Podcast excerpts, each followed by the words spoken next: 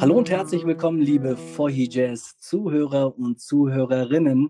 Normalerweise müsstet ihr heute ein Jazz Personality hören, aber wir haben einen ganz besonderen Monat und zwar für viele Muslime und auch für mich fängt der Ramadan an und wir haben uns gedacht als Team, hey, wir sollten mal ein Ramadan-Spezial aufnehmen. Das heißt, wir werden die nächsten 30 Tage äh, jeden Mittwoch ein Ramadan-Spezialgast einladen und heute habe ich meinen allerersten besonderen Gast eingeladen, den Mohsin Staiti.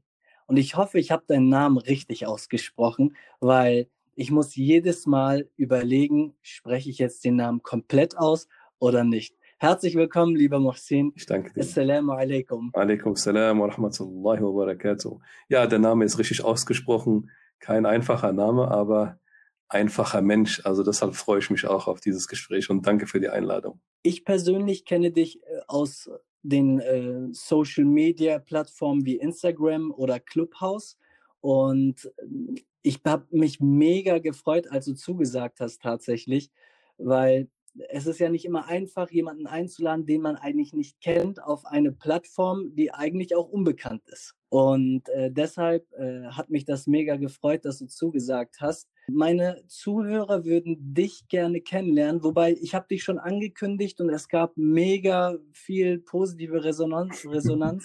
Also dich kennt man anscheinend.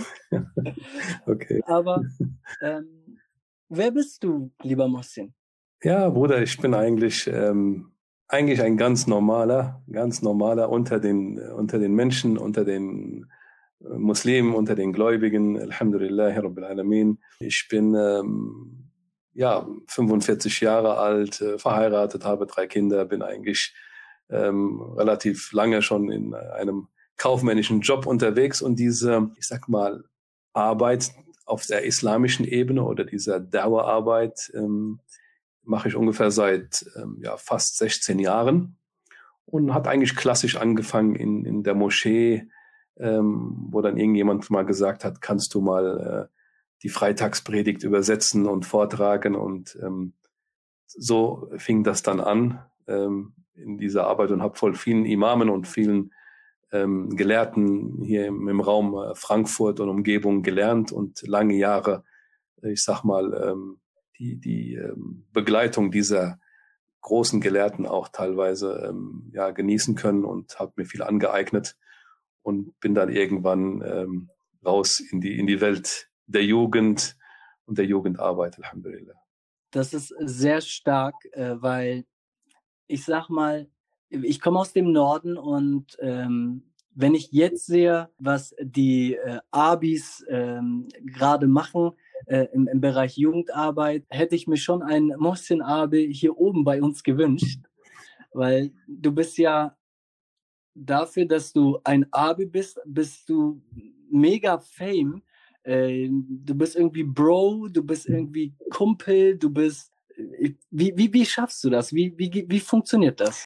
Ja, ich werde oft gefragt, wie, wie schaffst du es, ähm, die Jugend zu erreichen? Ich wurde auch oft in Moscheen. Ich, also ich besuche um die, also außerhalb der Corona-Zeit, ich besuche um die 125 Moscheen im Jahr, arbeite mit allen großen und kleinen Verbänden in Deutschland, äh, Zentralrat der Muslime, alle türkischen, arabischen Verbände, bin eigentlich relativ frei in meiner Richtung. Das heißt also, ich ähm, gehöre jetzt keinem Verband an oder sowas, sondern ich bin einfach immer freier Speaker, sage ich immer dazu. Ich habe einfach mir gesagt, wie erreicht man die Jugend? Und ich habe auch ein, ein, kleines Team hinter mir. Unter anderem sind da Leute, die großes Wissen haben in der islamischen Arbeit. Teilweise habe ich wirklich Leute dabei, die sind Lehrer auf dem Gymnasium zum Beispiel. Ich habe Leute dabei, die sich gut auskennen, sich gut auskennen in, in YouTube und in Instagram und Facebook. Also du brauchst halt für viele Bereiche halt erstmal die Fachleute. Das ist das eine. Das haben wir sofort gespürt weil ich wollte eigentlich nie so in dieses Social Media raus, weil du weißt, wenn man so nicht aufgewachsen ist, meine Jugend ist anders verlaufen als jetzt ähm, die Jugend von heute, weißt du. Und deshalb war das ähm, für mich auch so ein bisschen eine neue Welt vor vielen Jahren. Aber dann haben wir Fuß gefasst und ich sag mal, die Feinheit, diese Jugend zu erreichen, ist erstmal ihre Sprache zu sprechen. Das ist so das Erste. Dann muss man die Jugend im Herzen erwischen. Das ist auch sehr schön. Das hilft. Und das Dritte ist, ich habe immer gesagt, ich spreche über Dinge, die mir helfen und der Jugend helfen und was die Jugend auch gern hören möchte. Also ich weiß nicht, das ist auch so ein bisschen meine kaufmännische ähm, Ader, die ich habe über viele Jahre, die ich gelernt habe ähm, im Kundengesprächen. Aber wenn man das dann alles zusammenfasst, das Ansprechen mit der Sprache, also Deutsch ist nicht immer gleich Deutsch. Und wenn man mal die Jugend äh, anspricht, dann wird man schnell merken, du brauchst dieses gewisse Etwas an, an, an Sprache, damit, die, damit sie sich angesprochen fühlen, damit sie sich bewegen, damit sie Vertrauen auch bekommen. Und dann umfasse ich das Ganze und am Ende sage ich immer, es sind nicht meine Worte oder das, was ich über Allah erzähle oder über den Propheten sallallahu das ist alles bekannt. Wir haben uns ja schon mal unterhalten. Die Dinge sind klar und deutlich. Vorträge gibt's haufenweise in, im, im Social-Media-Bereich. Tausende von, von Prediger, sage ich einfach, auf jeder Sprache. Ich liebe diese Jugend und ähm, ich liebe sie ganz tief im Herzen. Nicht nur die Jugend, sondern auch wirklich die Muslime, die Gläubigen und auch die Menschen. Diese, diesen, diese Liebe entsteht über Jahre und wenn man dem Propheten Muhammad folgen möchte, dann ist das genau die Sunnah. Es geht hier nicht, dass ich irgendwelche Leute mit, mit meinen Worten beeindrucken möchte, sondern sie sollen spüren, sie sind mir wichtig und ich wünsche ihnen nur das Beste und äh, das Gute. Und was kann ich ihnen für eine bessere Botschaft geben als die Botschaft der Propheten? Alle Propheten, alle Bücher haben nur eine Botschaft. Und sie heißt La ilaha illallah.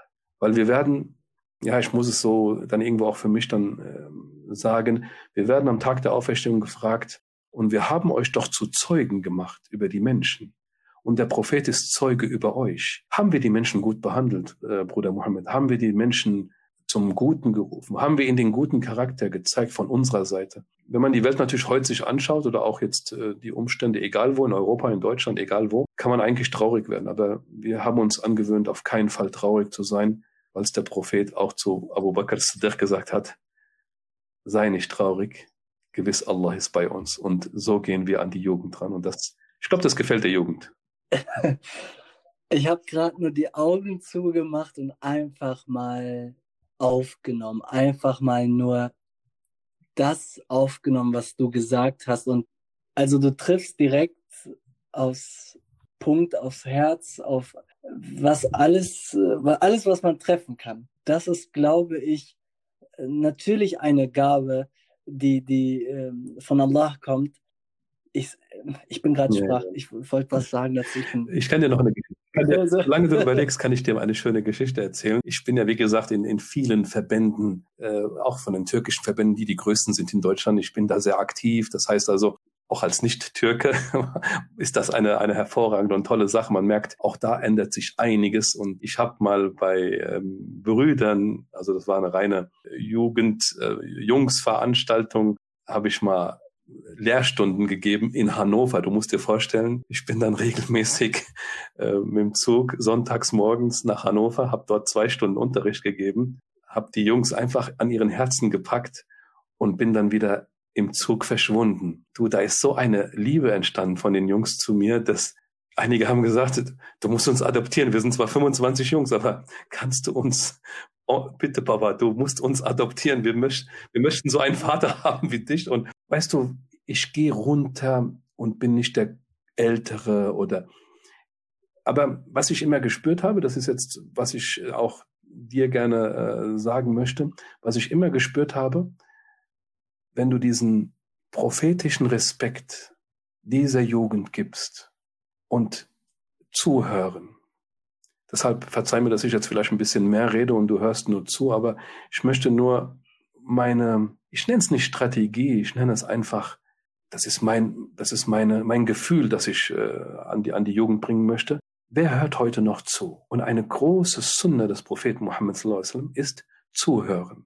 Guck mal, da kamen große Sünder die, die Prophetenmoschee herein. Und sie haben fast von der Tür aus gerufen, wo ist der Prophet? Wo ist der Prophet? Ich habe eine große Sünde gemacht. Ich brauche seine Hilfe. Und der Prophet Muhammad hat nicht auf irgendwelchen ähm, hohen äh, Stühlen gesessen oder der war immer zwischen den, den Gefährten. Und dann haben sie gesagt, hier ist der Prophet, was ist los? Und der Prophet hat dann gesagt, komm näher, setz dich. erzähl mal, was ist passiert? Ja, Rasulullah, ich habe das und das gemacht, eine große Sünde in Ramadan und ich habe dies gemacht. Ja, Rasul, stopp, stopp, mach mal langsam, erzähl noch mal, was ist passiert? Erzähl mal bitte. Und weißt du, ich habe früher anders ähm, so die Vorträge gemacht oder das, ähm, du weißt, in der Anfangszeit ist man ja sehr motiviert und dann wird man mit dem Alter, wird man natürlich ruhiger und reifer und ich habe gesagt, ich muss dieses, diesen tiefen Charakter des Propheten Muhammad, also wirklich tief, ich, ich brauche das. Ich will das haben und ich will es weitergeben. Und ähm, immer wenn ich jetzt äh, die letzten fünf, sechs, sieben Jahre in, in Mekka und Medina war, also ich betreue auch noch Jugendliche beim, bei Hajj oder bei, bei Umrah, was ich eigentlich nie wollte, aber der Druck ist halt riesig von der Jugend. Und ähm, immer wenn ich beim Propheten bin, sallallahu alaihi wasallam, sage ich ihm, ja Rasulullah, ich werde zu deiner Botschaft aufrufen, solange ich darf solange Allah es zulässt. Und wenn es Allah lässt, bis zum letzten Atemzug. Und ähm, ich weiß nicht, ob das jetzt zu viel, ähm, wie sagt man, einige werden sagen, ja, das ist so dieses Ideale. Nein, es ist nicht ideal und wir werden nie an diese, an diese Position des Propheten rankommen. Aber Bruder, allein schon das Wissen darüber macht mich mega glücklich und ich gebe immer diese Freude, die gebe ich der Jugend weiter. Guck mal, der Prophet Muhammad hat ähm, immer wenn er die jugendlichen Gelehrten rausgeschickt hat oder die jugendlichen Gefährten. Also die, die, die, der Prophet Sallallahu hatte eine Strategie. Er hat immer die Jugend rausgeschickt, um diese Botschaft weiterzubringen aus, aus Arabien damals. Und er hat ihnen immer einen Satz gesagt. Er hat jedem jugendlichen Gefährten gesagt, hör zu, wenn du in dies und dies Gebiet gehst, wenn du die und die Menschen triffst, dann gebe ich dir einen Ratschlag und den würde ich uns heute auch alle geben dann wird es uns da draußen viel besser gehen. Er sagt, und verbreite frohe Botschaft und schreckt die Menschen nicht ab, also auch im Hinsicht des Glaubens. Und nun sagt er noch was Schöneres und mach's ihnen einfach und nicht schwer. Allahu Akbar. Guck mal, was für eine, was für eine Sunna. Wenn wir heute, Entschuldigung, aber noch ein Satz, wenn wir heute manchmal diese, den Islam so als Wissenschaft manchmal sehen und erleben, allein schon an dem Titel verstehe ich schon gar nicht so genau, das ist dann nicht mehr meine Welt. Das, dafür sind große Gelehrte und Shoyoch da. Und auch wer das lernen möchte, bitteschön, sehr gerne. Das ist gut und auch eine tolle Sache. Aber weißt du, Bruder, ich habe mir gesagt, ich spreche die, die Jugend im Kompletten an, ob Studenten sind oder Leute, die nur ihr Realabschluss gemacht haben oder auch Leute, die zu mir sagen, Marcin, ich habe gar nichts. Ich bin Sünder. Sage ich, bitteschön, setz dich. Höre zu. Und wenn du was brauchst, sag uns Bescheid. Und weil er. Subhanallah. Zum einfach stark. Also ich, ich habe eigentlich was ganz anderes im Kopf gehabt und dann entwickelt sich ja auch ein Gespräch. Ja. Ne? Also jeder, der mal zuhört, ähm, der, der hat manchmal so den Punkt, okay, das ist alles hier fest vorgeschrieben, aber manchmal entwickeln sich auch Gespräche und äh, hier ist gerade was mega Wichtiges entstanden. Ähm, äh, das fühle ich. Das ist jetzt nicht etwas, was wir uns ausgedacht haben oder so. Ich, ich weiß nicht, wie du das siehst, aber diese Information, die du gerade gegeben hast, die sind mega wichtig. Die Message ist so wichtig. Und diese Message ist, ja, wurde schon vor 1400 Jahren so weitergegeben. Und wir haben nur verlernt, es nachzumachen. Und das ist gerade ein, das ist, das muss, müsste sich jeder Zuhörer, der jetzt gerade zuhört, sich aufschreiben. Also ich, ich bin mir, also ich, ich schwöre selten, ich schwöre sehr selten, weder in Vorträgen noch in irgendwelchen ähm, Aufnahmen noch in irgendwelchen Videos. Aber in dieser Sache würde ich gerne auf Allah und seine Anwesenheit schwören und auf die Hand in der meine Seele liegt. Und die, der Prophet Sallallahu hat das auch immer so gesagt. Ich schwöre auf die Hand, in der meine Seele liegt. Wer der Sunna folgt, wird die absolute Glückseligkeit in seinem Herzen leben, erleben, verspüren. Und diese Sunna ist ein Schlüssel für jedes Herz, das auf der Welt, auf diesem Boden herumläuft. Ich habe es aus eigener Erfahrung gespürt, ob es der eigene Chef ist, ob es die eigene Frau ist, ob es die Eltern sind und die Schwiegereltern, ob es der Nachbar ist, ob es der Lehrer ist oder der Mensch, der an der Ampel neben dir steht, sogar die Kassiererin, die an der Kasse sitzt und manchmal so genervt ist. Und wir machen nur eine kleine Sunna, in der wir grüßen und lächeln. Auch wenn sie das vielleicht in dem Moment nicht annimmt, aber glaub mir, die Sunna des Propheten Muhammad ist die Errettung und die Lösung und das, die, die Herbeiführung des Glückes im Herzen. Und dafür im Moment sage ich etwas, was ich so nie so in, in, in, in irgendwelchen Videos oder, oder, oder auch ähm, Vorträgen sage, aber es ist ja was Spezielles heute mit dem Gespräch, damit jeder weiß, was ist eigentlich unser Ziel. Allah subhanahu wa sagt im Koran und folgt mir und dem Propheten. In einem anderen Vers genau umgekehrt. Wer dem Propheten folgt, folgt auch Allah. Ich liebe diesen Mann ich muss es sagen, mega. Das ist, ich muss diese Sprache der Jugend nehmen. Ich habe den Jugendlichen mal gesagt, er ist der absolute Ehrenmann, damit die Jugend das auch wieder versteht, damit sie wissen, was für eine Position dieser Mann hat.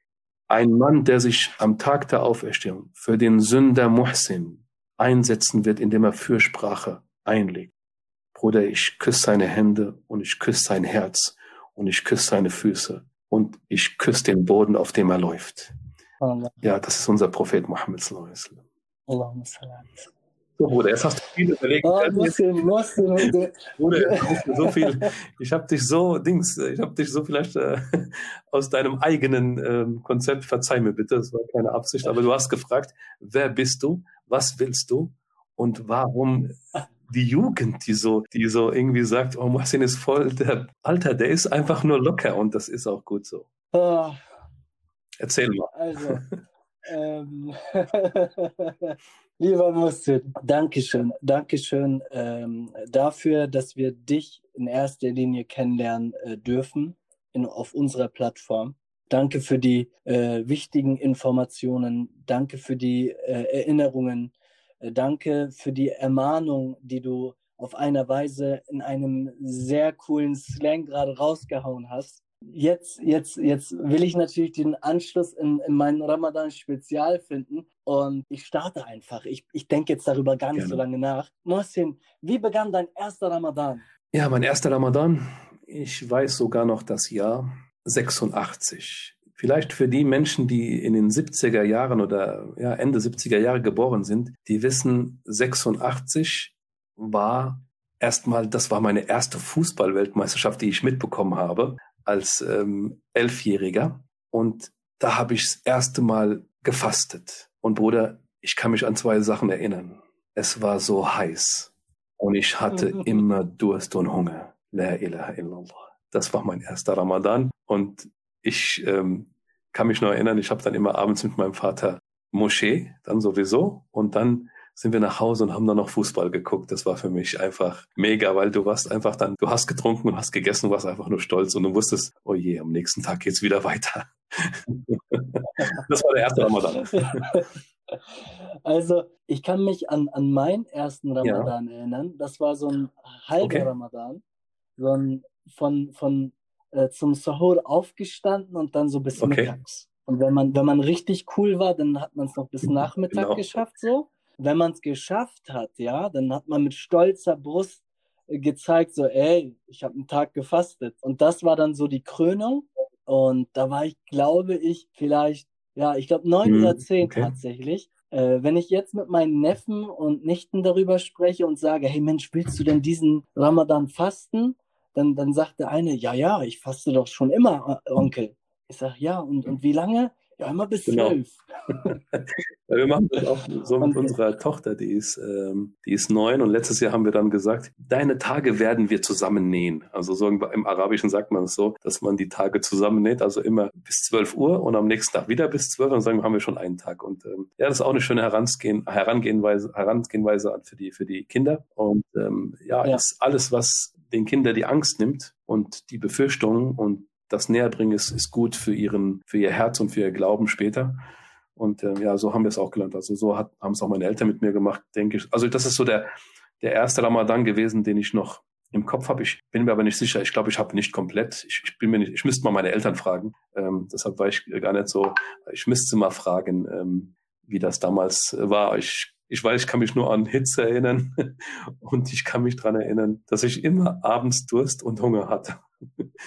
Also, was auch sehr interessant ist, ich, es ist ja nicht so, dass wir jetzt in, in, in muslimischen Ländern leben. Wir leben ja auch in, in, in Deutschland und wenn man als Kind fastet, ja, und ich, ich sage immer, ich komme aus dem tiefsten Nordosten mhm. und ähm, wenn, wenn, ich glaube, in meiner Kindheit habe ich, glaube ich, jeden Tag, also im Ramadan, jeden Tag den Satz gehört und auch kein Wasser.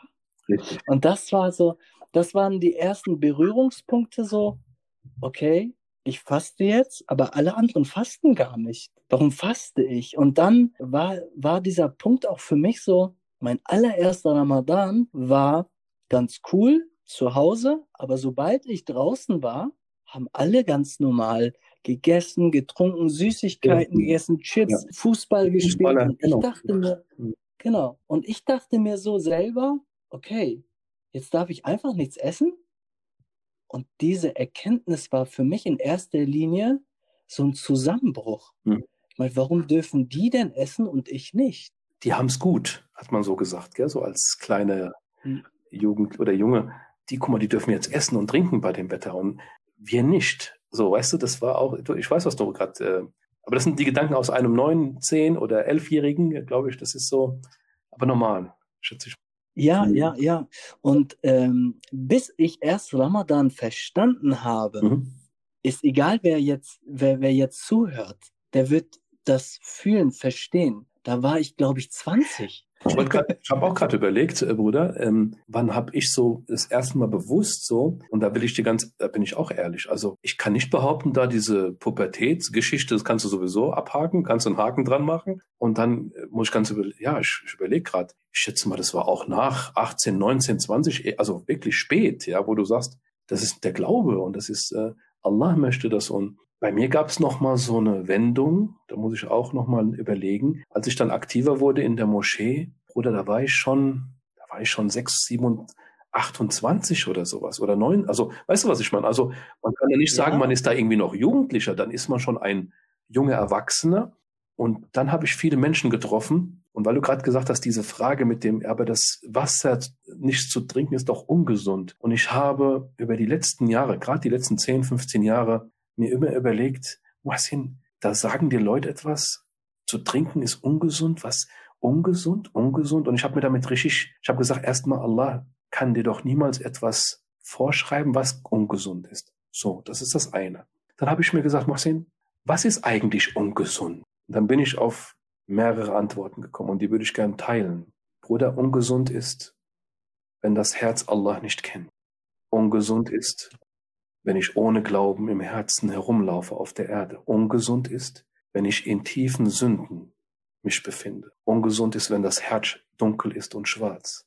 Ungesund ist, wenn ich nicht bete. Ungesund ist auch, wenn ich nicht faste. Ungesund ist, wenn ich am Tag der Auferstehung bei Allah auftauche und er ohne mich überhaupt zu beachten in die Hölle eintreten lässt. Das ist ungesund. Wenn ich 14 ja. Stunden kein Wasser trinke, ja, wenn mein Leben in Gefahr ist oder mein Körper ist in Gefahr, dann darf ich natürlich das Fasten unterbrechen und das ist alles erlaubt. Aber im Prinzip hat Allah diesen Körper erschaffen. Er gehört ihm.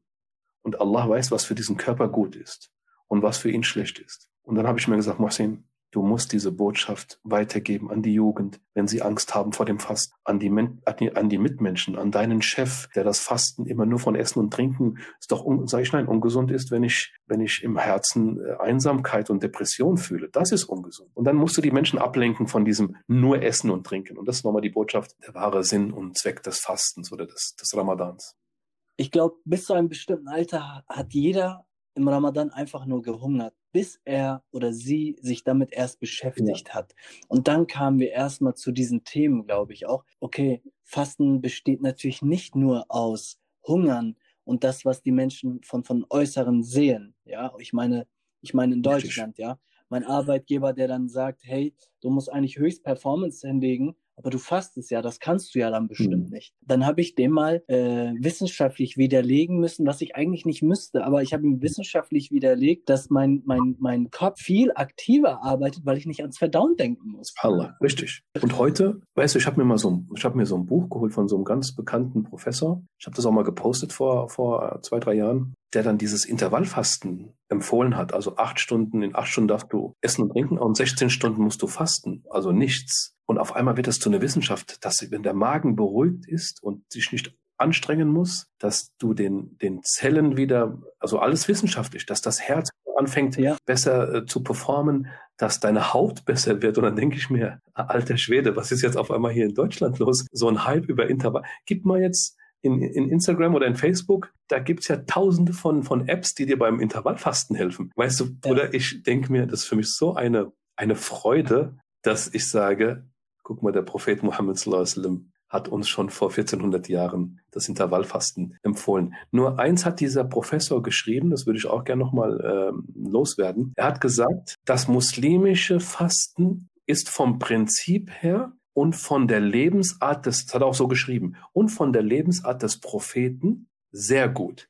Aber die Muslime in der heutigen Zeit haben daraus etwas anderes gemacht, indem sie abends viel mehr essen, viel mehr, ähm, ich sag mal, an, an ungesunden Materialien. Ja, ja. Weißt du, was ich meine? Das ist ist ja auch so eine Tradition bei uns, so ein bisschen Kultur, auch arabisch, türkisch, afghanisch, egal wo du herkommst, das ist ja teilweise brutal, was da passiert. Und ähm, auch da muss ich dir sagen, dieses Verständnis kam auch spät, erst als ich, sage ich mal in Anführungszeichen, geheiratet habe und das, wo wir auch gemeinsam als Ehepaar immer aktiver wurden in der, in der islamischen Community, also meine Frau genauso, aber mehr ein bisschen im Hintergrund, ich bin da mehr im Vordergrund. Aber im Prinzip haben wir da auch auf einmal gewusst, hallo, äh, der Prophet Muhammad hat das so und so gesagt und gemacht. Jetzt machen wir mal wirklich nur einen Salat und eine Suppe und dazu trinken wir jeweils ein Glas Wasser. Und natürlich dürfen wir die Datteln nicht vergessen, denn sie sind ein Segen, sagte der Prophet Muhammad Und so, dann kommt noch mal so eine Stufe drauf, verstehst du? Das ist das Schöne an diesen,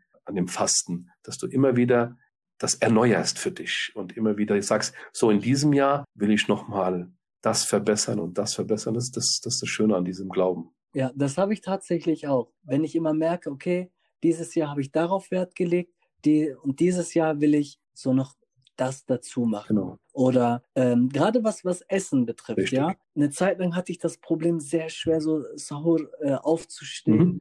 Aber die Sunna wollte ich unbedingt noch so mitmachen. Ich will aufstehen, aber das war dann auch mal so ein Thema, weil in den letzten Jahren war es ja auch mal so, wir haben echt erst äh, unser Fasten um 22 Uhr oder mhm. so, glaube ich, gebrochen und dann schon, Sohor war schon um zwei, Richtig, drei ja. oder ja, so. Genau. so. Bis man alles dazwischen hatte, der wenige Schlaf und, und, und, war dann so ein, so ein Thema für sich. Aber wir haben ja, ich muss ja hier jetzt, ne, wir haben dieses Jahr ja richtig Glück, ja, ne? Ich habe, als ich mir die Zeiten angeguckt habe, dachte ist ich, Luxus. ey, das ist ja mega Luxus. apropos Luxus, apropos Essen, was isst du zum Sahur?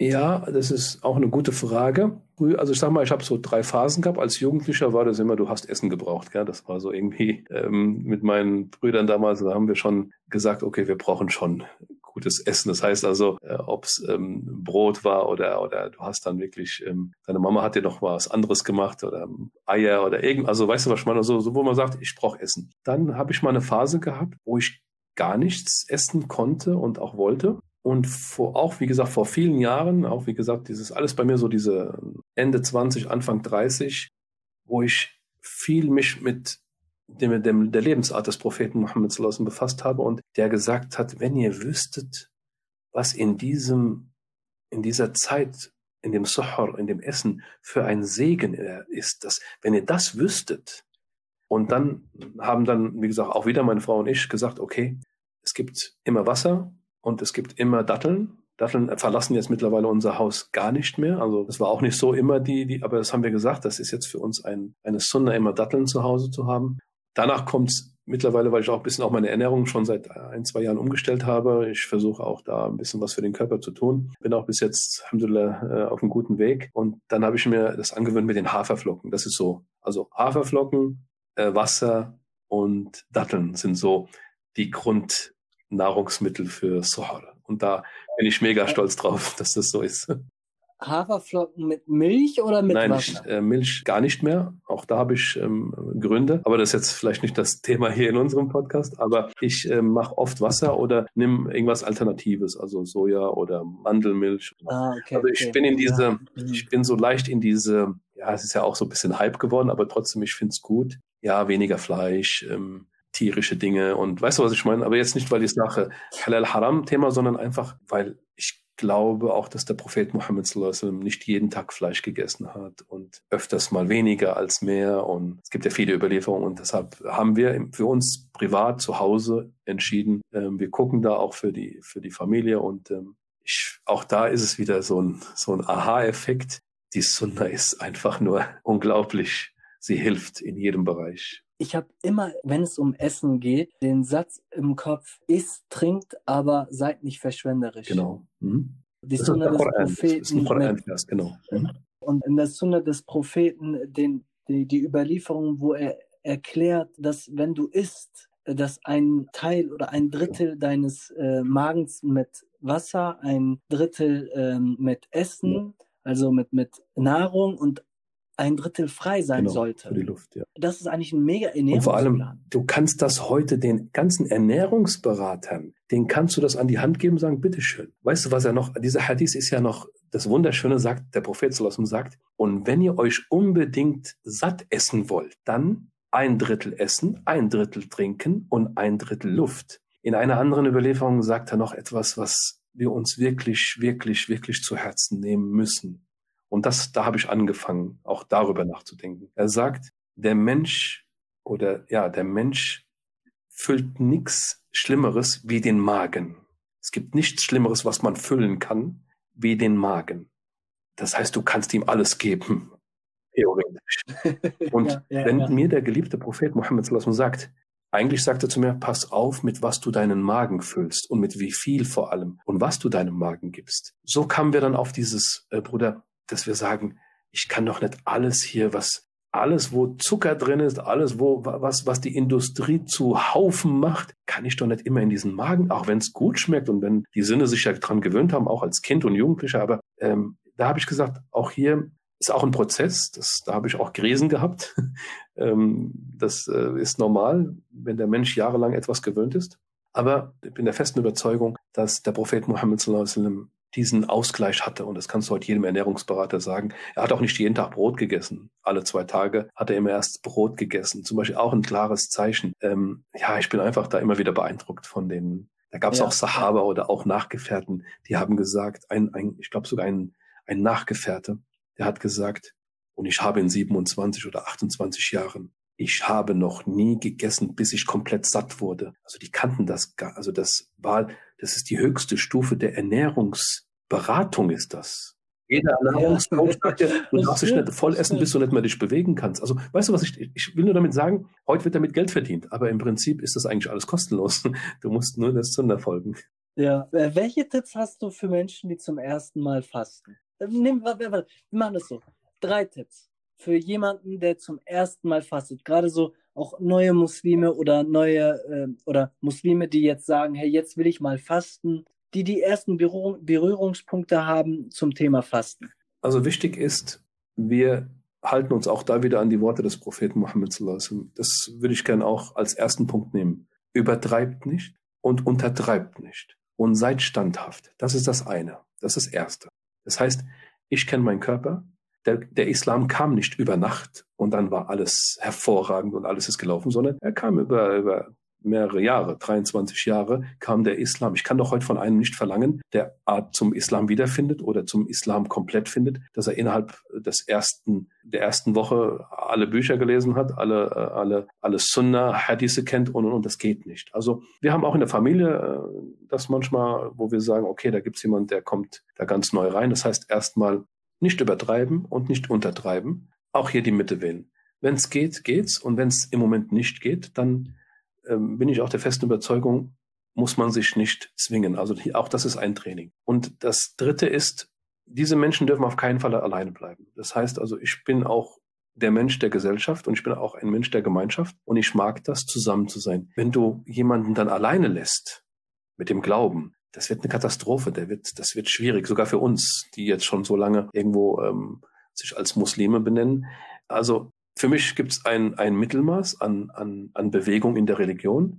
Dann würde ich sagen, ist es auf seinen eigenen Körper zu hören, weil niemand kennt den Körper besser als du selber. Und dann das Dritte, immer in der Gemeinschaft bleiben. Also hier muss man sagen, lasst uns zusammenfasten und wir treffen uns nachmittags da oder wir gehen, gut, im Moment ist alles ein bisschen schwierig, aber ich würde sagen, diese gute Freundschaft ist auch ein, ein großer Segen, um vielleicht seinen ersten Ramadan gut zu bewältigen.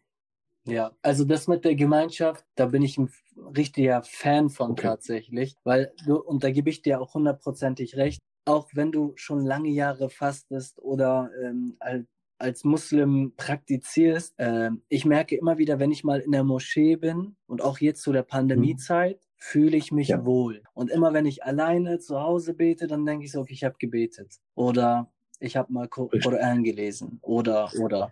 Also in der Gemeinschaft ja, ist alles schöner. Teilen macht Spaß. Genau. Sprechen macht Spaß. So. Und das Schöne ist ja, wie hat es der Prophet gemacht, Muhammad sallallahu alaihi wasallam?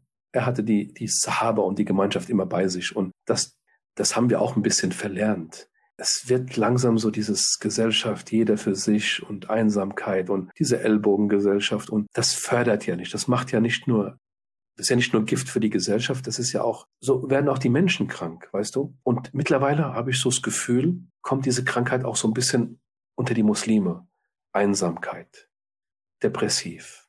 Ähm, ich kenne mich nicht aus, richtig. Ich bin kein Arzt und kein, kein Wissenschaftler oder so, aber Depression entsteht sag ich einfach, wenn wirklich jemand komplett alleine ist und nicht den richtigen Umgang hat und nicht die richtigen Menschen um sich hat, dann ist es ein Problem. Klar, viele sagen, Mohsin, das ist mehr. Ja, ich habe großen Respekt davor, definitiv. Aber ich finde es irgendwie, ich frage mich manchmal, wie kann man da entgegenwirken? Und ähm, ja, ich glaube, Einsamkeit ist ein, ein ganz, ganz großes Thema.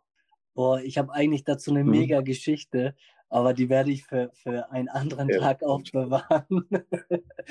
ich habe, das ist also zum Thema Einsamkeit in Verbindung mit dem Tod als Muslim habe ich eigentlich eigentlich eigentlich mhm. eine Geschichte. Ich, ich weiß nicht, okay, es ist es ist die Voy Jazz Show. Nein, ich, ich mache das ja. auf einer anderen Show. Wir Erzähl sind mal, Ramadan Spezial. Lass uns mal hören. Ähm, soll, soll, ich erzählen? Lass uns, nee. Ramadan, Ramadan ist jetzt Nein. mal im Vordergrund, dann können wir ja, das kannst du, genau, dann mach, erzähle mal über Ramadan was.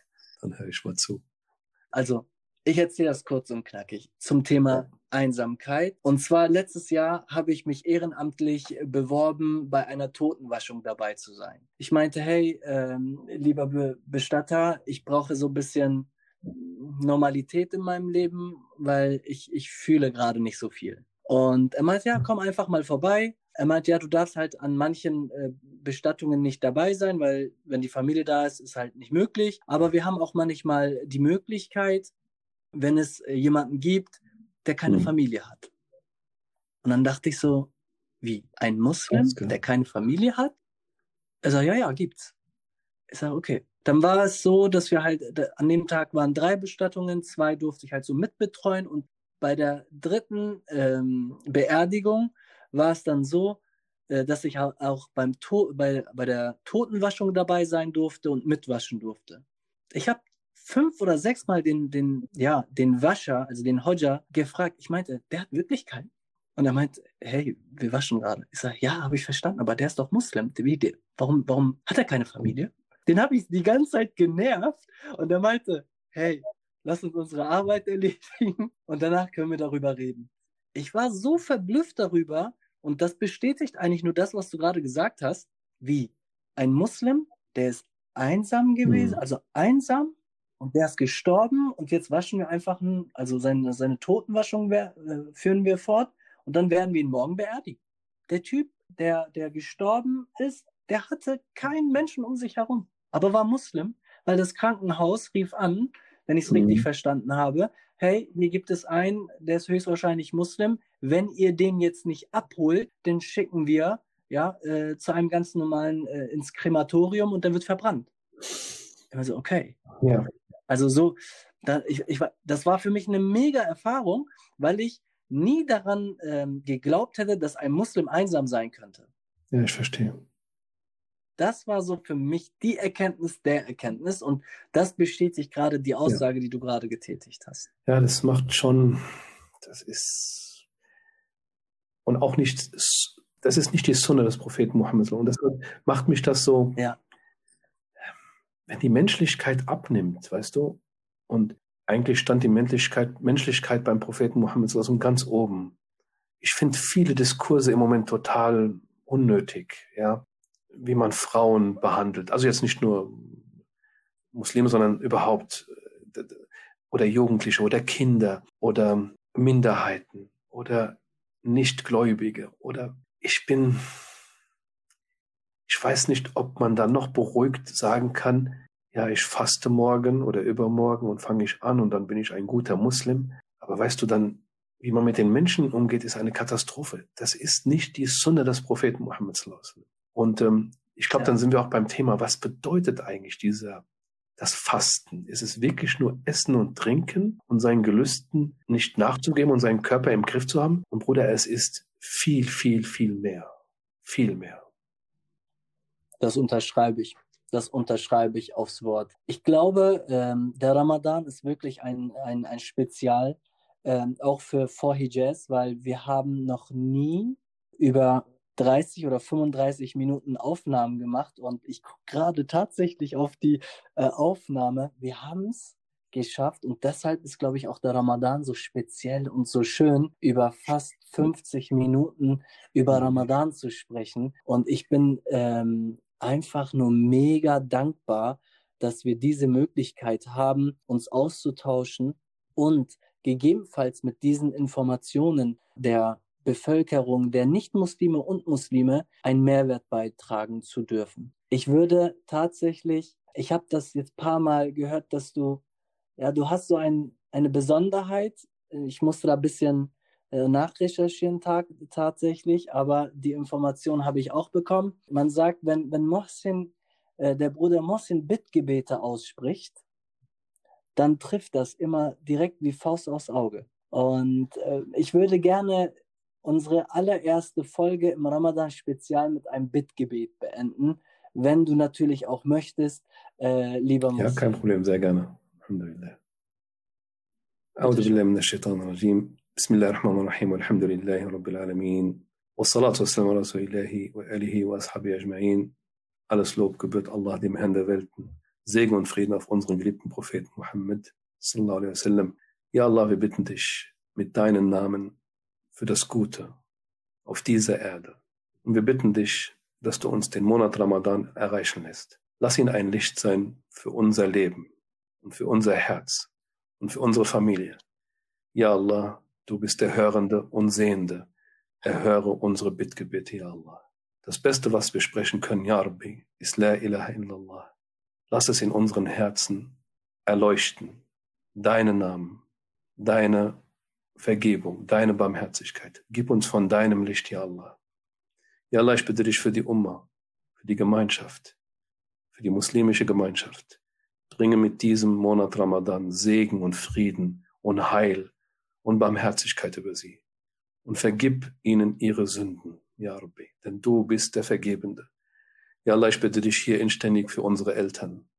Die Eltern, die noch leben, ja Allah, schütze und segne sie und leite sie recht zu dir.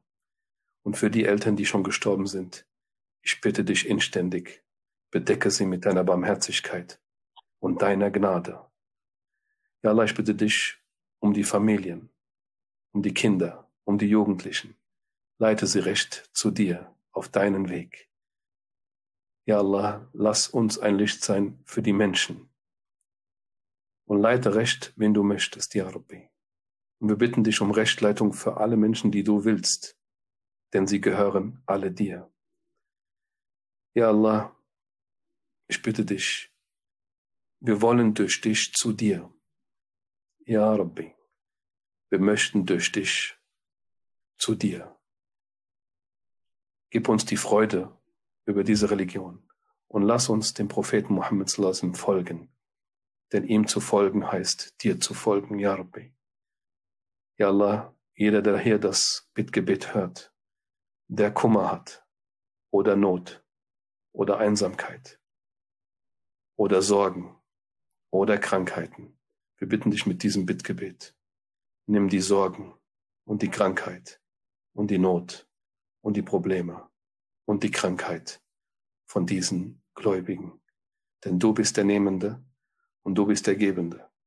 Ja Allah, nimm diese Krankheit von dieser Erde und schaffe den Frieden zwischen den Menschen.